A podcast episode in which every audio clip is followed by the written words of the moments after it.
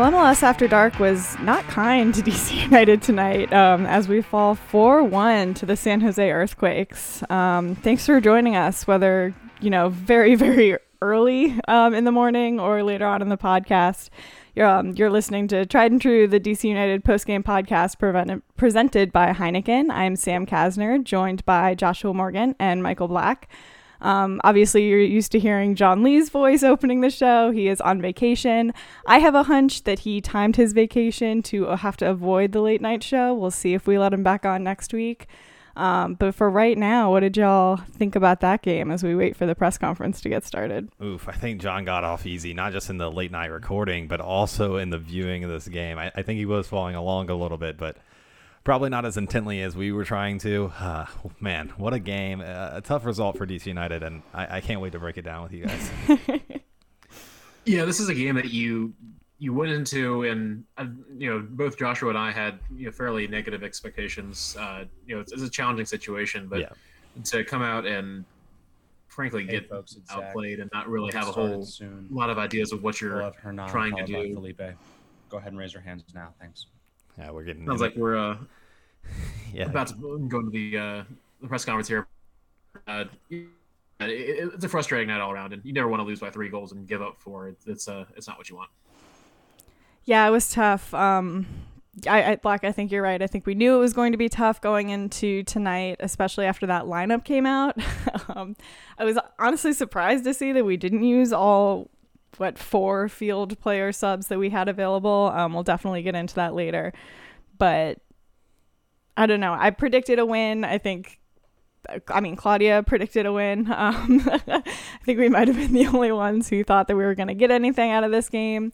And I'm excited to hear what Losada has to say about it. Um, you know, it didn't, it felt like we were going to go for it in the pregame press conference, but it just, I don't know, we looked a little bit a step off tonight. It just it didn't look like we were kind of clicking in the way I expected us to be progressing at this point. And, that, and that's kind of what the, the, you know Almeyda's system in San Jose tries to do. They do a man marking system, which is very weird. And Losada talked about like, oh, I saw this in Belgium a couple times. We learned how to play against it, but uh, San Jose are kind of a beast in that way. And not that Losada wasn't prepared, but on the night it looked like yeah, the high pressure or not not super high pressure, but the man marking system that San Jose had had our pressure kind of messed up, and that you could see that quite a few times with our our defensive line sprinting back, and it, guys, it's never going to be good this year when you see Fred Brillant at however father time as I'll call him for, for the rest of the season, sprinting back like that, especially against a 17 year old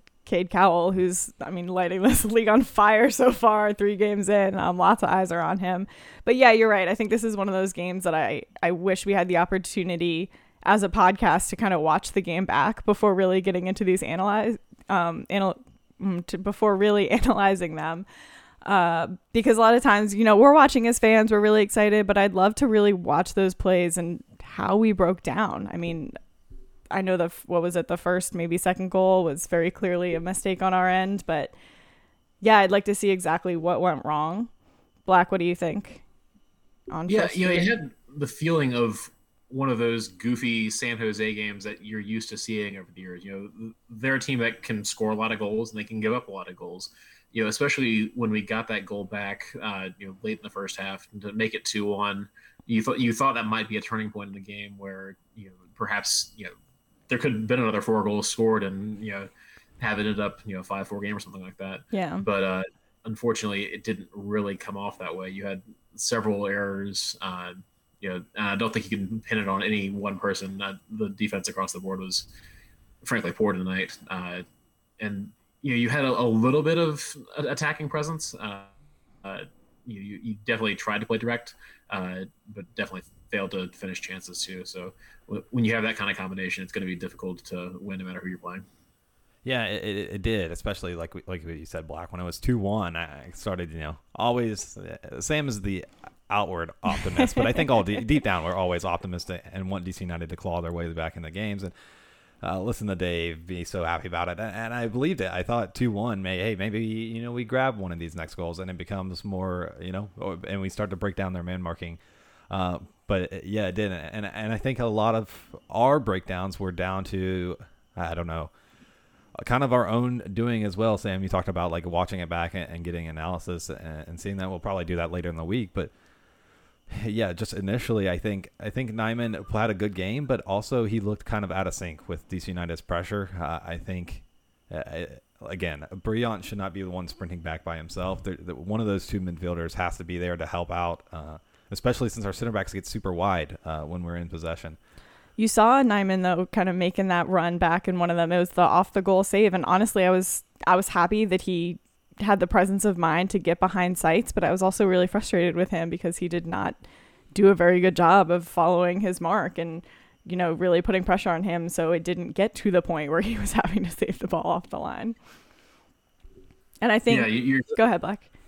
Yeah, when you look at the highlights later of the week, you're going to see that save off the line and uh, but but you're right. You you find yourself in a position where Seitz was having to go one on one several times, and you know, say what you will about you know Chris Seitz, you know, he's not a top top tier keeper in this league, and he's not going to make every save there. Uh, you know, I wouldn't put really any of the goals solely on him, but uh, not a, a great night when your keeper lets in four. Yeah. Yeah. What did you all think of the difference in halves. Obviously, we didn't start super well in the first half, conceding very quickly, but I noticed a definite drop off in that second half. And again, I'm interested to hear what Losada has to say potentially about what he said to the guys in the locker room. But what did you all notice?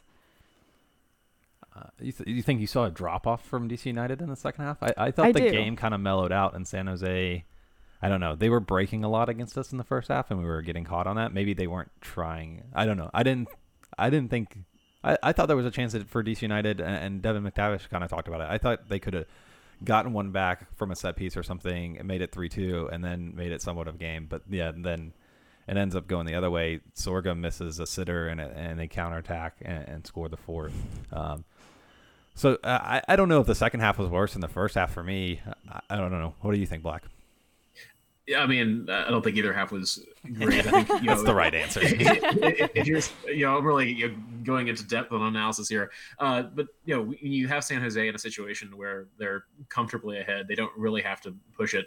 Uh, they're not really going to be too frustrated by the high press that DC United is trying to play. And you know, we've heard Losada talk about you're not going to be going in that high press all the time. Uh, frankly, I didn't think they were able to maintain it through that second half you weren't creating sync opportunities, and San Jose wasn't going to put you in a position to it. They were perfectly happy to sit back a little bit and then hit you on the counter. That's how the fourth goal happened. Uh, it, just it, it, was not a situation where you were ever really thought that DC was going to get back in the game. You would have liked to see perhaps a, a slightly different approach, but it, it's very clear that this team is still figuring out how to make the system work, and it's frustrating, but. Uh, I'm still going to give them plenty of time to, to sort it out. Yeah. Yeah, maybe that's what I was noticing in the second half that San Jose was sitting back because they were able to. They were very comfortably up, and we perhaps had better chances trying to counter them. At mm-hmm. least it felt like we were really on the front foot and had a lot more energy. And in the second half, Black, to your point, we are still learning the system. You could see passes not right to players, passes where they thought other players were going to be running. You can see that it's just not quite there yet. And in the second half, the fact that San Jose was sitting back more, maybe that just kind of exasperated the issue and we just could never really get a rhythm. Uh, yeah, we couldn't get a rhythm the whole game, and and, and there's a lot of questions uh, for that front group. Uh, I, I've been, you know, making more and more remarks about it. Sorga finally got his first shot of the season uh, in this game, uh, despite starting the first three games, and, and it was an open goal. Uh, I don't want to get too much into the thing. And he didn't score. he didn't score. Uh, uh, but uh, none of the front three. The, the only one, the only forward I think that has a shot besides Sorga tonight was Ford. hey, forward. Coach, it's Zach. Can you hear me? Oh. Hey, All right, we're gonna head over to the DC United press conference now. Great. All right, folks, go ahead and get started. We'll go to Steve Goff first. Steve, Go ahead, man. Hi, Hernan. Uh, how would you assess the match tonight, which obviously got off to a very bad start? I don't think you can ask more to this team at this moment.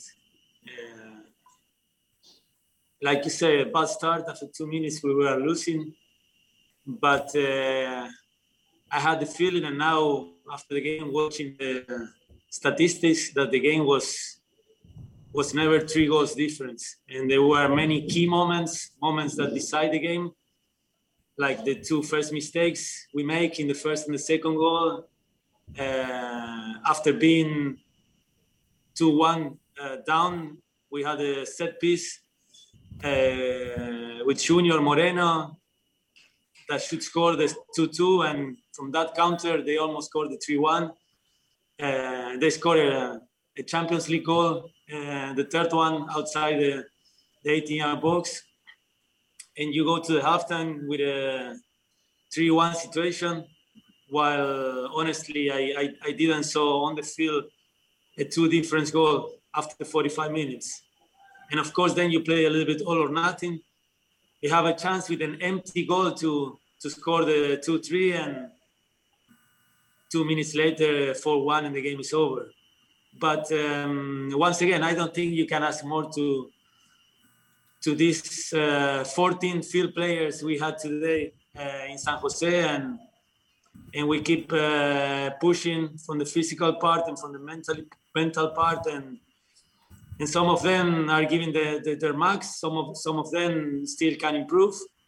Um, but okay, when you lose the way you lose today, with so many scoring chances, with so many attempts to to goal, uh, with more possession than than the opponent playing here at San Jose, uh, I think there's still many many positive things to keep on building up, knowing that that uh, we have limitations um, and hopefully in the future, uh, when we recover some guys and some soldiers, everything will will be better.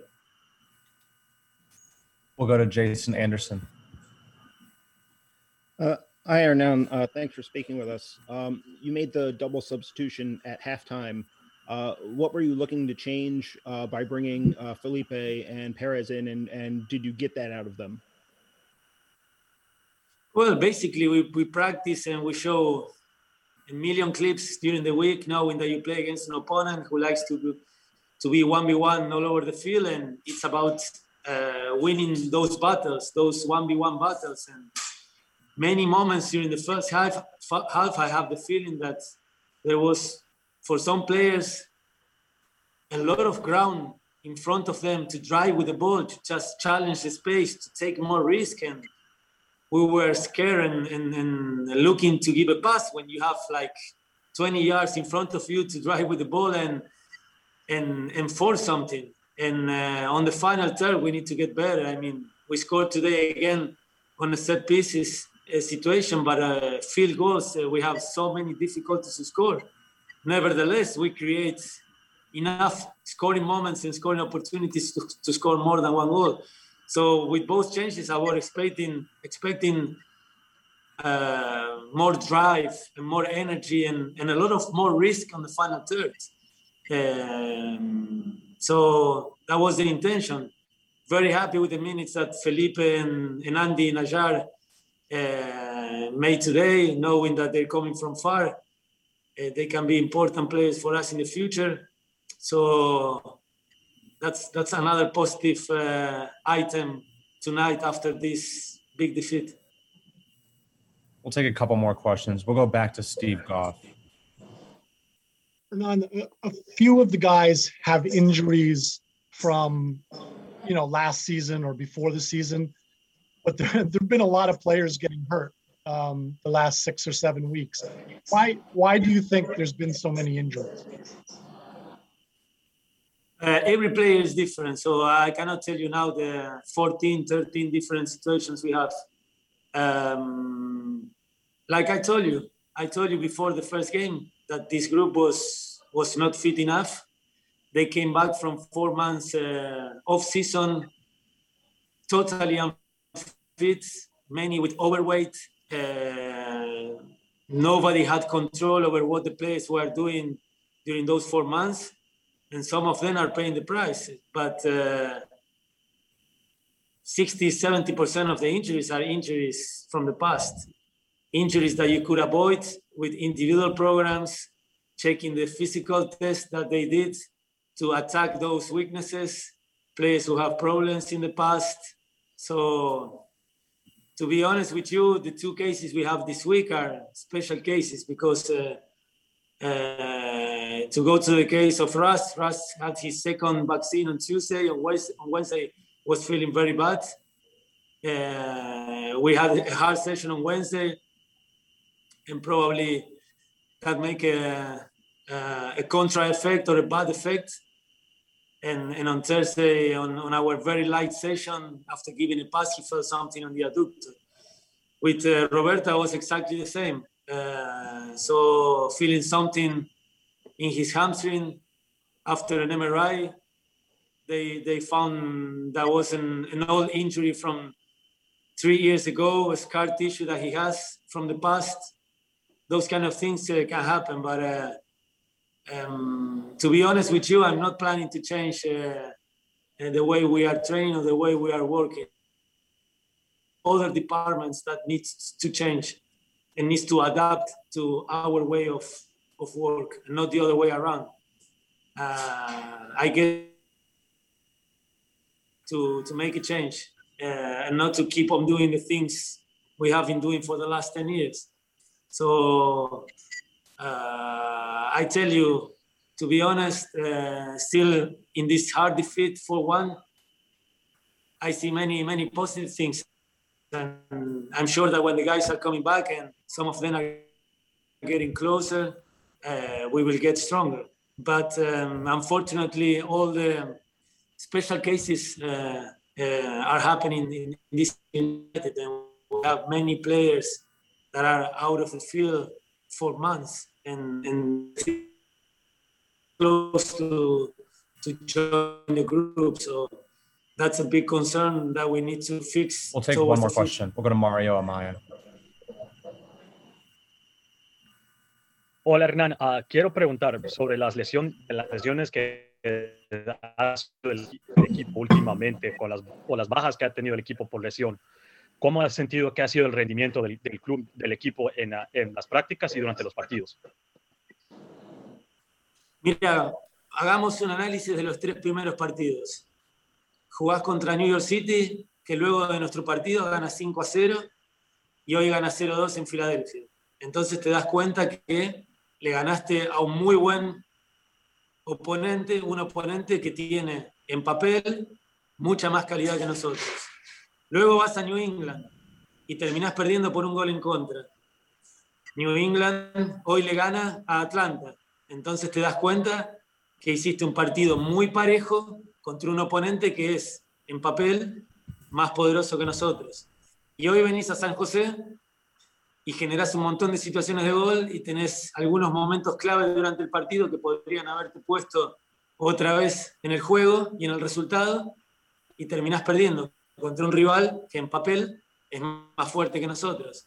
Así que el balance es más que positivo y tener tres puntos de nueve, habiendo jugado con tres rivales que en papel eh, son más fuertes que nosotros, bueno, con todas las bajas que tenemos y con el plantel tan acotado con el cual contamos en este momento, creo que el balance es más que positivo. Coach, thank you. That's all. Appreciate it. Yes. Have a good night. Bye.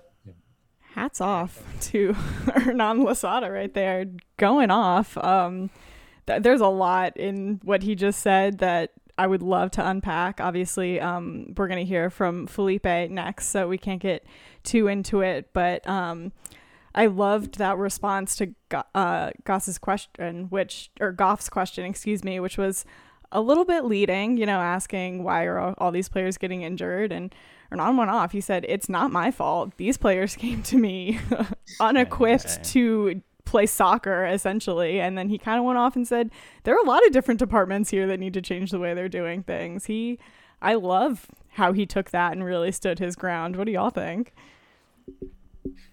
yeah, the the injury discussion is interesting. I mean, obviously, when you've got basically half your roster unable to even make the trip, you know, you've got issues, and you know, they they vary across the board. But you know, I think we saw something, you know, in I think it was the athletic piece this week where uh, Paul was talking about how in a different year he would probably be already you know back and you know available for selection, but Hernan really demands that players be at top fitness, ready to go before they are able to get out there, which I think you're seeing with uh, you know just how short we are on players on the field. But it's definitely you know he, he said it himself. You know, players came in overweight, and you know I don't Hi, he didn't know what they were doing can for those few months Yes. during the off season. All right, we'll Uh, go ahead and get started. Yeah, we'll- we'll- Go to Steve Goff. Black, we'll definitely get into it, but we're going to Felipe now.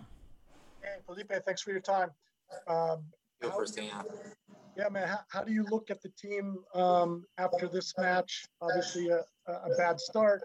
Um, a lot of players are missing. Uh, you came back. Andy's back now. But where do you think this team stands right now with uh, everything that's going on? The same way we stand before this game. I think we we have a big belief in this team. Obviously, we, we don't look at excuses. We don't look at what what is missing, but what we have right now and what we have. To be to be fair, it was a great week. We prepared so good for this game. We felt very good, but again, the first 15 minutes we we getting punched, and that you know throws away all the preparation. And obviously, after the goals, we the confidence need to continue to be high. We continue to push. We score even after the second goal, we score a goal, and we're in the game. Um, I talked to Sorga right after the game, and I said, the next time we gotta put the guy and the inside the goal and break the net, because if he scored that goal, we still in the game. And until the last minute, um, we, we keep believing. That's the way we are. That's the way we look at things. We we don't look at the negatives and we don't start to to point excuses. We we know where we're going. We know what we're about, and we're gonna continue to push. We'll go to Jason Anderson. Hi, Felipe. I know it's a tough night after a loss to talk about something that personally was good. Um, how do you feel after finally getting to actually play in a competitive game, and how do you think you did on the night? Um, I, I feel like I never left. You know, that's that's my team. That's how I feel. I feel like home every single day with the, the boys. And you know, I, I tried my best. I tried my best to, to make the team have more possession, to, to start more believe, to, to get the, the team up the field. But I don't look only at myself. I don't. To be fair, I don't care about me coming back today, but about we lost, and we gotta look at me like uh, I was one of the players that play for the past uh, three games, and that's we're gonna look do, during this week to get ready for Columbus. And let's forget about my comeback, and it's time to look at the team and what we can do better. Because now I'm back, and you know nothing we need to continue to talk about. We'll go to Jose Umania. Jose.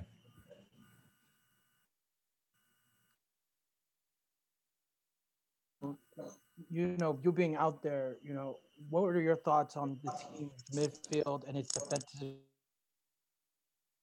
being out there and how San Jose plays and how do you feel you guys handled that today? I thought at any moment we could score. I think we had uh, good moments that we went forward and we had opportunities. As I said, until 3-1, we had the chance with Eric, and if he scored that goal, we tied the game. You know, I think the guys, it's believing every single second that we are on the field, and we're gonna continue to grow. You know, we everyone can be negative about it, but we are so focused on what we are about and what where we want to go that we don't let the noise bother us. When we don't look at excuse, we look at ourselves. We go, we go back. We don't sleep at night, especially tonight after loss. But we're gonna go back and work hard to go to Columbus and get three points. Felipe, that's it. No more questions. Appreciate it. Have a good night. Good night, guys. All right, and that's the uh, end of the DC United press conference there for us. Um, again, a lot to go. I want to take us first though to Sorga because he Felipe essentially just called him out. He said he went and talked to him after the game and said, "You need to put that away, and it changes this game." And then um, Losada also a little bit called him out, saying, "You know, we had an opportunity in front of a wide open net, and then we get scored on." You know, I think it, that says a lot that he was kind of brought up twice in the press conference. I was super critical of him during after that first game, and he has done absolutely nothing to change my opinion. What do y'all think? I, I think what Felipe said is is so true. You you just have to put everything you can on that ball and, and blast it in the net, because then no one can stop it. You can't slide in at the last minute as a defender and block a, a shot with any kind of real pace on it. it it's either just, it's just going to deflect and go in anyway. Um, it's tough. Yeah. Go ahead, Black. No, I, I agree. You've got to put it on target. You've got to get it off the ground. I mean, you saw that a bit with the, the goal that was scored by Alfaro. Like, just hit it really hard, and it found its way through a couple of San Jose guys and found its way to the back of the net. Uh, I mean, you don't want to, you know, hit it so hard that you're going over, like certain prominent San Jose players have been known to do. but uh, yeah, I think the the criticism is well deserved. But at the same time, you didn't have another option at forward. Yeah, You you did though. Well, Kimarni Smith has been looked at. Is that what you're? I'm yeah, I'm absolutely talking about Kimarni Smith. He played lights out. He scored so many goals in the preseason, and I know that you know preseason is a beast of its own. But I'm shocked. Sorga has been playing badly. He cannot connect Oh. passes. He's not making good runs. He is not putting shots on goal. Like I think it's absurd that he's getting the amount of minutes he can, and that Kimarni Smith has not gotten any type of look this season. I, I, I trust Losada there. I think, look, uh, that was a lesson by a veteran MLS player to a very young striker. Hey, next time you got to bury that. Um, and this is why, and this is how you should do it. And maybe this is the growing pains for Sorga. You know, we, he came in, he did, didn't really get a full season last year. Uh, he was supposed to bounce back and forth between Loudoun, but he wasn't really allowed to. So maybe these are growing pains. I, I'm not pleased with his performance in the first three games, especially given the the chances we talked before the season about equity in minutes uh, at the striker position. Like, who are you investing that time in? And I I said it should not be Ola Kamara because he showed last year that despite the time we gave him, he wasn't the same player he was before. And and maybe he does get some more looks down the line whenever he's healthy. If he ever, you know, hopefully he does get healthy, but. Yeah, the the equity in minutes that we've given Sorga, and he's put off he's had one shot uh, at, at goal, and, And it was a the- pass. It was not a shot. And it's the one that he just had to get lectured on by both the coach and the midfielder.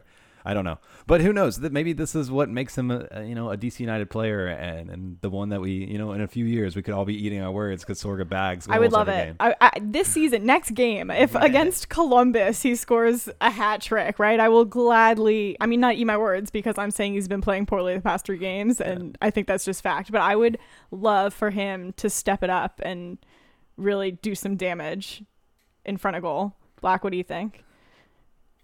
Yeah, I mean, you, obviously want to see success there, and I, I am very curious what's happening in practice that Kimarni Smith isn't getting a look, even for like today would have been an opportunity when you're down four goal or four to th- four to one.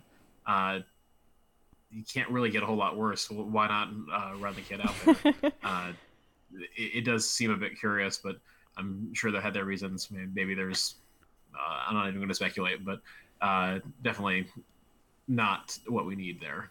Yeah, and I think that's my point. Like Sorga just wasn't doing it today. You could see that he was off. So why not give Smith 20 minutes at the end of the game when you really haven't had momentum?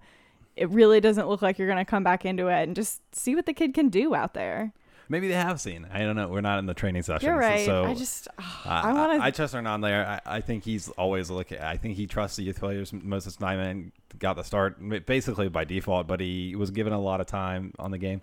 I I- I want to also talk about. Uh, look, last season the theme was that Yamil Asad was in John's uh, doghouse, and, and I think we made the joke a couple weeks ago, or maybe last week, that you know maybe maybe Asad is out and you know Flores is in, but I, I think we might have to build a double decker or, or something. uh, neither of them really providing much uh, of anything. Uh, Flores had some shots off tonight, but none of them really seemed. I mean, it's hard to judge when when the shot goes into the stands afterward whether it was like a true opportunity. I, I've, I've yet to see him hit one of those really. Um, so I don't know. I I didn't see a lot from those two guys. And Hernan talked about how this game statistically wasn't that big of it wasn't 4-1 on the stat sheet, which I mean the stats yes, the goals are on the stat sheet, but everything else, possession-wise, shots on target, uh, you know, shots total even possession. Yeah, like I said possession, but yeah, we, we weren't supposed to win possession, and we were close again tonight. So I, I don't know. I, I think when you have games like that where it's close, you, you're looking to those players who have that little bit of something else to make the little bit of something else happen. And I I think that player that we're missing right now is Bill Hamid. Right? Oh, there were Bill Seitz had a very rough night tonight. And yes, there were a lot of times when the defense did not have his back, but he should have saved maybe three of those four goals. Um, I'm super disappointed with the night he had. I, I, I yeah, I'd be interested to see on like average average goalkeeper probably gets a, a hand or two to some of those. I think Bill Hamid I'm Absolutely saves them. Always on top. I think he does get it, but Bill Hamid is a freak of nature. um, But I mean, we're missing. You said, you know, you need those players that kind of make something out of nothing. And typically you're talking about the field players. But I mean, we saw last season that Bill kept us in games we had no room being in. I don't want to go Um, back to that. No, though. I don't want to. I don't want to either. But how about us staying in games when we do belong in them, right? If this is a game that on the stat sheet we were pretty even, why is it down to the goalie, right? Like I'd rather have Bill in there saving our butts. Yeah. and, and we've talked about it before. You know, I'm, I'm very much of the opinion that Bill Hamid is worth about a goal a game. And if this game ends up three one and or Sorga manages to put it in the back of the net late in the three two, maybe it feels like a fair result based on those statistics that the coach was talking about afterwards. But uh, you know, looking looking through the YouTube chat, there's our favorite conversation about the uh, the role that Flores is playing in the in the squad, and frankly, another disappointing day from him today. You didn't see a whole lot of what you would expect from an expensive uh, DP signing. What do y'all think? I, think it's tough, uh, and Matt Doyle from MLSsoccer.com has talked a little bit about it. But Zelarayan, you know, the guy that basically won Columbus Crew an MLS Cup in the final last season, uh, was playing in Liga MX, and so was Flores. And Doyle said that Flores would probably be the player that you would go after, uh, looking at them when they were both playing in Liga MX. So uh, it's tough uh, because I, I think they're they're being asked different things. Like Zelarayan plopped down into a team that has a good base, a striker that can finish, and and he's really thrived there. Flores is being asked. Well, he got here, and and COVID happened. uh, COVID happened for Zelarayan too, but uh, a coaching change and, and you know all, all the stuff. You didn't have a striker, a striker, you know, crisis. I would say we have like seven guys now, and none of them have goals this season. Um, but I don't know. It, it's it's tough. I, I want to give Flores the benefit of the doubt, but but he's got to start doing it on the field for me. What is that? Just like a theme of DC United that we have these players who are supposed to play phenomenally, but then you pop them into a little bit of a struggling team and they can't pick the team up. Because as you were talking, I thought, yeah, it sounds like you're talking about Gressel as well, and he again had a pretty poor night tonight. I think a lot of his crosses did not meet the beat the first man. I was super frustrated that he was taking shots from 20 yards behind the 18 yard box that really just rolled into the keeper. Um, I, I didn't think he had a good game tonight, but he's another one that, you know, is supposed to play really well and did really well in Atlanta. And then you popped him in here and where the team is struggling a little bit. And he's, I guess we just have a bunch of players maybe who aren't the types of guys that put teams on their backs. I don't know if that's Yeah. fair. I, I, think if, if you look at the stats, Flores and Gressel are by far our best players. And if you look at the heat maps and where the shots and crosses are coming in from, it's their side. So maybe it's a little bit predictable. If if I was a San Jose coach this week, I would have said, "We're just going to defend the, the left side of our defense every day in practice because that's all you have to do. like. We aren't really threatening from Yamil hasn't put anything dangerous in, and we know more Mora, yeah. Mora hasn't really either. Uh, Gressel should have had an assist tonight. Uh, we talked about the Sora thing in peace, but I, I don't know. It, it- yeah, at some point you do have to change the team. Like one of these players needs to step up, but the the unit is so broken right now. I think with all the injuries and you know everything that's been going on for them, just a, a tactical change and, and to two pretty tough road games early on in the season. I'm not freaking out.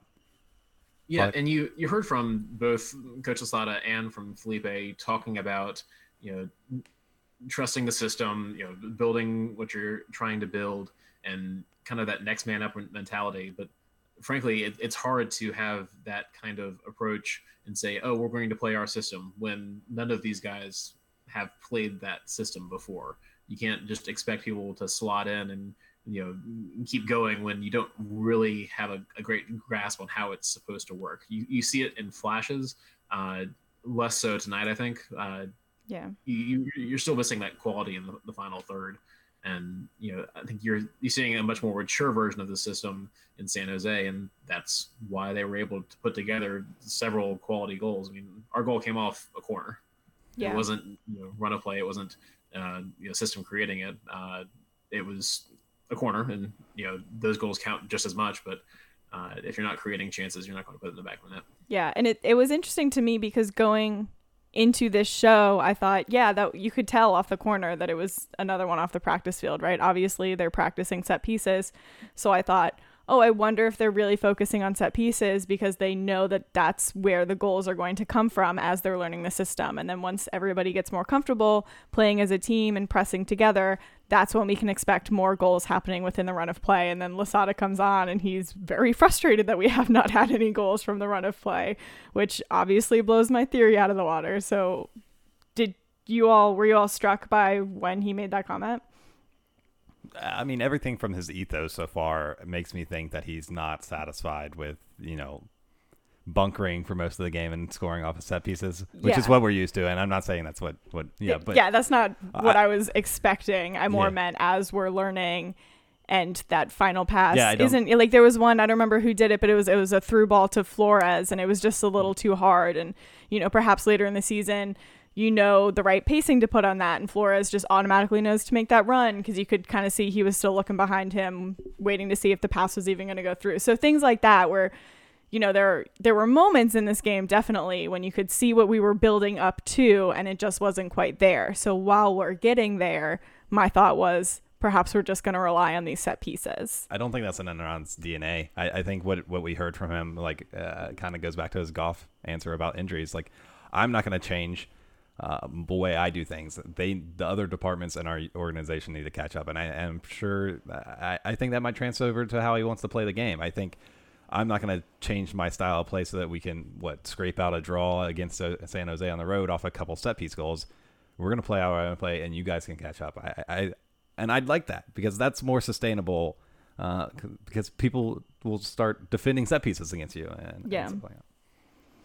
Yeah, and you know, looking at the other end of, the the field for on the defense, the first two goals were, frankly, very poor performance from the DC United back line. Yeah. You know, on, on that first goal, it felt like the Hines-Ike slid over, try to you know help out, and they just got overwhelmed. And uh, a great shot. I don't know if anyone gets uh, to that save, but when a man like that has enough space at the top of the box to hit a shot like that, there is definitely a defensive failure. And then the second goal, Brian got smoked. Uh, I don't know if he needs to, you know, commit a technical foul there or or something, but it was uh, definitely like it was almost seemed like by the time he could have decided to commit the foul, he was already, uh, you know, off to the races, and that's not a race that Brian's going to win very often. Yeah, I, I wonder how much the, the short bench is affecting the defense there, because I think they could have fouled at, at least on the first one, and like you said, maybe on the second one they should as well. Uh, but when you know that the only defender you have on the bench is is the a, a right back who's coming back from an ACL injury, like you, you know that you can't you can't be on thin ice, and, and so you don't make those challenges. I wonder if that's a factor in it, and it, and it's worth noting that yeah, I don't know how old Brillant is anymore, but he's he's father time for DC United's back line, and then we have two brand new center backs uh, who Alfaro has played in this league before, and technically Hines-Ike was drafted, but he, he went to Europe. Um, but the, the, they're but they're brand new, and, and I don't know if they're they're they're starters at the end of the season. No, I don't think this this set of three will be. Um, so there's going to be some growing pains there, and you know as as we get more solid in our you know fitness, as Losada would talk about it, or, or and our tactical understanding, I think we'll see a lot of improvement there. But yeah, it was Yeah. pretty poor from the back line. Yeah, and it was great to see Najar back out there in black and red, or marble as the case was tonight. Uh, I did wonder a little bit if one of the reasons for pulling out Alfaro was that he had a yellow card, and with how thin you are at center back right now, if he had happened to pick another one, Yeah. uh, it, things start looking very bleak uh, looking at next week. But uh, he didn't really touch on that in the in the post game, so we'll have to, to continue to wonder about that. I, I- I think you're spot on there, Black. I, I know that Birnbaum is a little bit more long term of a recovery. I, I'm not sure about Pines, but I'm sure we'll find out about that in the midweek uh, and the the pregame uh, press Yeah. conference. Yeah, I mean, I, I, I really appreciate it, and I, I wrote down the exact quote that Felipe said: "Is we're not looking at what's missing, we're looking at what we have." Um, and you could tell he didn't want to talk about the players who were injured, and I mean, he was very frank that he didn't want to talk about himself coming back from injury. But you, you kind of can't ignore it when you have five field player subs, right? And the fact that um, Paul Arriola said, I think last year I would be playing right now, but I'm not, just not up to fitness. I don't know. I, to me, it's still surprising that he doesn't make the trip, right? At least sit on the bench if we need him for 20 minutes at the end because we are very short. And to me, it's a, a little worrying because we're talking about the team learning the system and the way that Losada wants to play depends upon a team being very familiar with one another. But we have an entire team that's on the injury list that's going to start cycling in one by one, right? So we're waiting. We keep saying we're waiting for the team to learn the system. We're waiting for the team to learn the system. But new people are going to come back, and that's going to extend the amount of time it takes to learn the system. And I, I just Yeah. wonder what's like in Losada's back pocket to handle that. Yeah, and I think if that practice continues, you know, into the fall and into next season, where if you aren't 100%, you're not, you know, available for selection. I think we'll find that very frustrating. It may just be a question of sending a message saying you have to be top of your game to play for me if you're Losada. Uh, you know, we're still only three games in. It's it's still early, but uh, i- if we still are carrying you know 12 people on the injured list, some with lesser injuries than others, uh, that will definitely uh, you'll have to start asking questions because it, it's a long season that you know, people are going to have to to play through some things. You can't just you can count on having 100% fitness across the board, uh, and you know part of that's you know why they pay Sorga or they sort of looking at the the notes why they pay Losada the big bucks is to, to balance that and say hey is 80% of you know one of your top players better than you know 100% of a guy who maybe doesn't get as many minutes? Uh, that's part of the juggling act you, you have throughout the season It's interesting, and I, I don't want to say it's too much about this this weight thing, but I, I- I think Losada is pretty keyed in on that. If, if you're not you're not meeting the standards, I, I know in England or in Europe, you can like you can be fined as a player for not meeting standards. Um, and I know they have the little fine wheel now, but I, I think that's all like uh, little slap, like a slap on the wrist kind of Yeah. stuff. Not like your week's pay is gone because you are overweight or that you didn't do the training that I told you you needed to do, or you you know you didn't show up to your specialized program. Uh, I wonder if he's he's getting a little bit frustrated with that because we don't. I don't think we have those same mechanisms here in MLS. Uh, and so maybe that's a little bit like why these guys aren't getting playtime because they're they're not meeting the standard, and I, I'm not mad about that. Uh, and I recognize that yeah, we're probably better uh, with players, some players at 80% versus you know the backups on 100. But uh, I think it speaks. It's a good thing that he's pushing these players to be better and, be you know better soccer players, but better athletes as well. And, and I think it's it's encouraging to me. It sounds like he's pushing the professionals to be better as well. All the all the departments. Yeah, that's that's that was uh that was pretty tough, and and we, we I mean we were talking to a coach after a four one loss, but uh and he's got a whole team of players that are injured right now. That's that's pretty frustrating. I would not want to be. It, it's it's an injury nightmare right now for DC United, and this is Losada's first steps uh, with the club. It's tough. Well, even injuries aside, he said the he basically said the players were left to their own devices over the off season, and they didn't have, you know, any type of training programs. And, and I, I know they can't really like train as a team together, but one would think they still kind of get something from the team that says this is, you know, the like wait wait you need to be maintaining. This is like your mile time. Obviously it's very superficial but i'm sure they have in other teams marks in the off season that you need to make sure that you're still hitting. I remember um ah shoot. Uh chris pontius. I remember when chris pontius and birnbaum were both playing on dc united together they posted on instagram they were out on vacation and they were posting themselves doing their workouts and they were kind of joking about how their girlfriends at the time were having to like video record them and go off and do other things but they were very much working out and still you know, maintaining that athleticism even during the offseason. And from what Losada just said, it sounded like that really wasn't the case this year. Well, there wasn't a coach this offseason, and we you waited would a still long think time. though, like that your your physio team and your assistant coaches, like they're still trying to keep the players in shape. Yeah, I think I think it's a bit much to say that you know the guys were just sitting on their couches through the you know longer than normal off season, but uh, it's very clear that Losada has a different standard for fitness and that it's higher than anything that we've seen in DC United in the recent history. And I think, especially when you look at it coming into next year, you know, guys know that their BMIs are going to be up on the board and their coach is going to lay into them for it.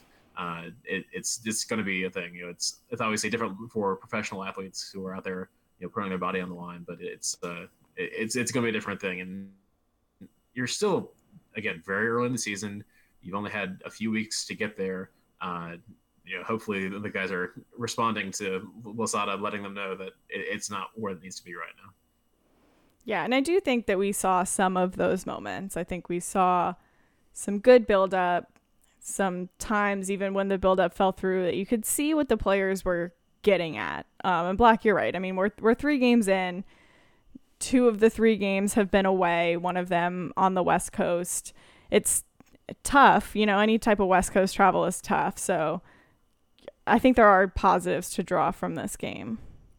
Yeah, I, th- I think Hernan was pretty spot on. Where it, it could have gone either way, but you know the moments of the match didn't go our way. And, he said that last game too. He said like essentially that quote last game. And uh, I think that's a little bit up to the players. I, I, think maybe a little bit up to the tactics. We'll see. Uh, hopefully it gets better.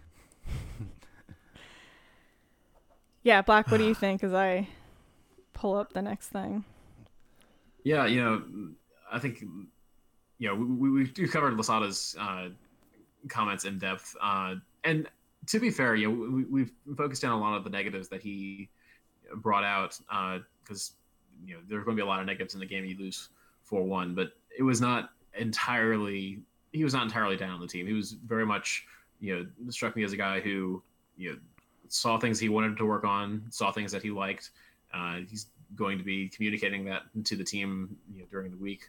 Uh, but we're definitely going to focus on those few little sound bites that pop out and uh, uh, really kind of sit front of mind. But you know, he like he said, that there were many, many positive things, uh, at least from his mind, and I hope that they find a way to build on those. Yeah, and I mean, yeah, when you look at the stat sheet, he's absolutely right. This one has DC United winning possession, um, which is rare when you're the away team, right? And interestingly, neither team had an offside, um, which I don't think you see very often. Um, but I think we can move forward. I had pulled up DC United's Twitter because I was going to try to find who their man of the match was. And I don't see it up, and I don't think they did one last game either. So we might have to contact DC United and see what's up with that. I think they might have given it to Brillant, but I know that we did not do a man of the match last week. Yeah, Uh, we yeah. definitely forgot. Uh, we didn't forget. We definitely talked about it afterwards. We forgot to do it on air though. So I'm gonna turn it to Joshua first. Um, who is your man of the match for tonight? I'll, give it to Alfaro by default. I don't think he had a particularly good game. I thought his yellow card was kind of silly. He made some bad choices, but everyone else on DC United made bad choices tonight. Uh, I thought uh, shouts to Nyeman for having a what is this a season debut for him or no he got a couple minutes but it's his first start of the season uh, but i think he kind of failed in implementing himself into the system and that kind of hurt dc united so i'm not going to give him my man of the match i'm going to stick with alfaro All right, Black. Uh, before I get into the man of the match, I, I do want to point out uh, I, I missed as we were setting up for the uh, the, the show here that Kimarni Smith did get in for that last five minutes or so for Moses. Uh, Wait, what? I totally missed yeah. that too. Okay. So you know, all- he, he did get a little bit of that garbage time, but clearly did not stick out in our minds. But Yeah, do want yeah. to give him credit for getting out there at least for a little bit. Um, so for, for me, my man of the match has little to do with the performance today, although I do think he was fairly solid. And I know that we've got some listeners who will hate me for this, but uh, the, the the story that Felipe has after you know having a major injury uh, last August September and uh, the work that he's put in to come back. You know, we heard a little bit during the uh, press conference this week him talking about taking photos and videos every day, so he remembered working through the process, and then to get out there today. And you know really a guy who's seems to be taking a leadership role uh, like he said slotting back in like he never left. You know he's the guy going out to talk to the media and after a 4-1 yeah. loss. Uh, so i got to give him a lot of credit and for that he's my man of the match. But i'll, give a shout out to moses as well because uh, there was not a huge drop off to have him come in. Yeah. Uh, you know he definitely saved a goal there and uh, overall played you know fairly well for what we'd expect from him. Yeah, I, I like that shot, and I, I do like the emphasis on, on his on his how he's handled it. He, he basically in the press conference is like, "I'm back now. I don't want to talk about it. We're we're here now." I liked it. Yeah. Um, I'm also gonna give my man of the match to Felipe. I was thinking about during the game, and yeah, kind of going through the roster, and everyone just kind of made me mad. I was disappointed with everyone's performances, but uh, Felipe did go out there and do good stuff, and yeah, the storyline. Um, it's it's been interesting you know the the interviews we've been able to conduct with players and the press conferences we've been able to listen to um, that every player kind of approaches injuries a little bit differently right some of them want to talk about the process they want to be really open about it some of them continue talking about it afterwards they use it as motivation some of them don't want to talk about it. you know it's it's all very different and Felipe's mindset is very much, yep, that's over. I never want to think about it again. I'm back. Let's just keep going. And, um, I mean, right on, right? Like, let's keep going and let's let's do better next game. Um, and Black, also thank you for pointing out that Smith did make it in the game. we were setting up at the end of the game, um, kind of glancing up, but I guess we just missed that sub. Um, I would argue that five minutes is probably not enough time to even touch the ball the way we were playing at the end of that second half. um, I mean, it's a forward, right? It, you need minutes to get there, but uh, thank you for pointing that out. Um, I will do our weekly shout out to Across the Pond. Um, we love going there and encourage everyone to. Not sure if our um, promo code podcast still works, but you can you can try it. Um, couldn't get out there for tonight's game because of COVID restrictions. DC is um, I think you're not allowed to serve past midnight, so yeah. it is now almost 2 a.m. Clearly, that was not a move we were able to make. Um, but if you can this week, get out there, go to ATP. They're more than willing to put any soccer game on, really. Um, and I would encourage you to ask for Brian as your server. He's my younger brother, so everyone go and give him a little bit of nonsense for me. Give him a little love for me. Um, all right. Anything else from you all on the game before we wrap up and look ahead? No, let's move on. Black, anything this else? Okay. Yeah, this one's done. Sounds good. So looking forward, I mean, I made the comment that it's 2 a.m. We had the late night game uh, this Saturday, now Sunday, but next week we've got the early afternoon game. Um, we are playing on Saturday, May 8th at 1:30 p.m. Um, at Columbus. And I know we're super excited about it because three of the four of us, unfortunately, Black can't join. But Joshua, John, and I will be at that game. We are very excited.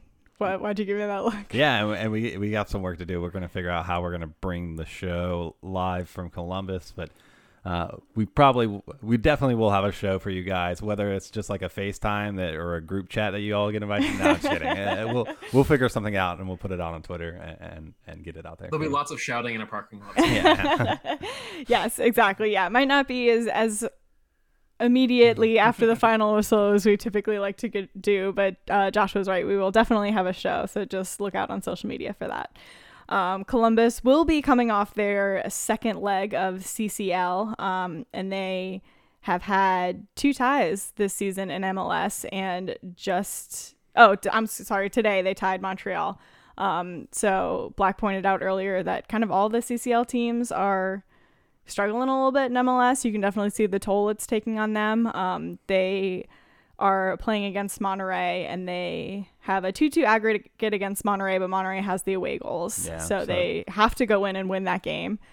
It um, should be a good chance for DC United to strike and, and, and come away with some points there in Columbus. I'm excited for it, especially since we'll we'll be there.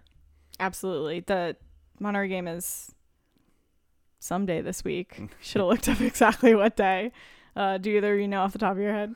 Oh no, I don't follow the crew schedule that well, but normally the CONCACAF games are Wednesday or Thursday. Yep.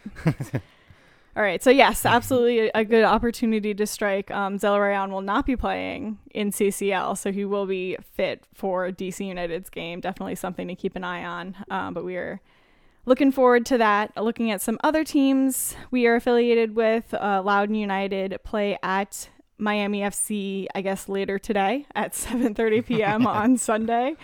Um, so looking forward to seeing that. And then Washington Spirit are unfortunately out of the Challenge Cup. Um, so it's going to be a little while before, I guess not a little while, only a couple weeks before we see them. They will be playing on May 16th versus Orlando. So I think that wraps it up for us. My brain's getting a little fuzzy with the late hour. Anything else you want to, either of you want to put in before we wrap up for tonight? I gotta say that I have a whole new respect for DC United Kingdom for uh, watching most of the games at a similar hour. I don't know how he does it, and I think he watched this one and joined us in the chat as well. So, shout out to you, sir. That Yeah. was, uh, this is this is rough. I think it's what, 5 or 6 a.m. for him right now. Oh, so it's about seven now. Yeah. But, but normally it's about, yeah. Uh, but yeah, thanks, a- and uh, hopefully this is the only time I can ever tell you guys have a good morning. yeah so with that um, we'll, ra- we'll wrap it up for the night. Thank you so much to everyone who joined us live. Go get a good night's sleep. To everyone who uh, listened later on the podcast we appreciate the listen. Uh, give us a follow on social media and we will talk to y'all soon um, on tried and true the dc United post game podcast presented by heineken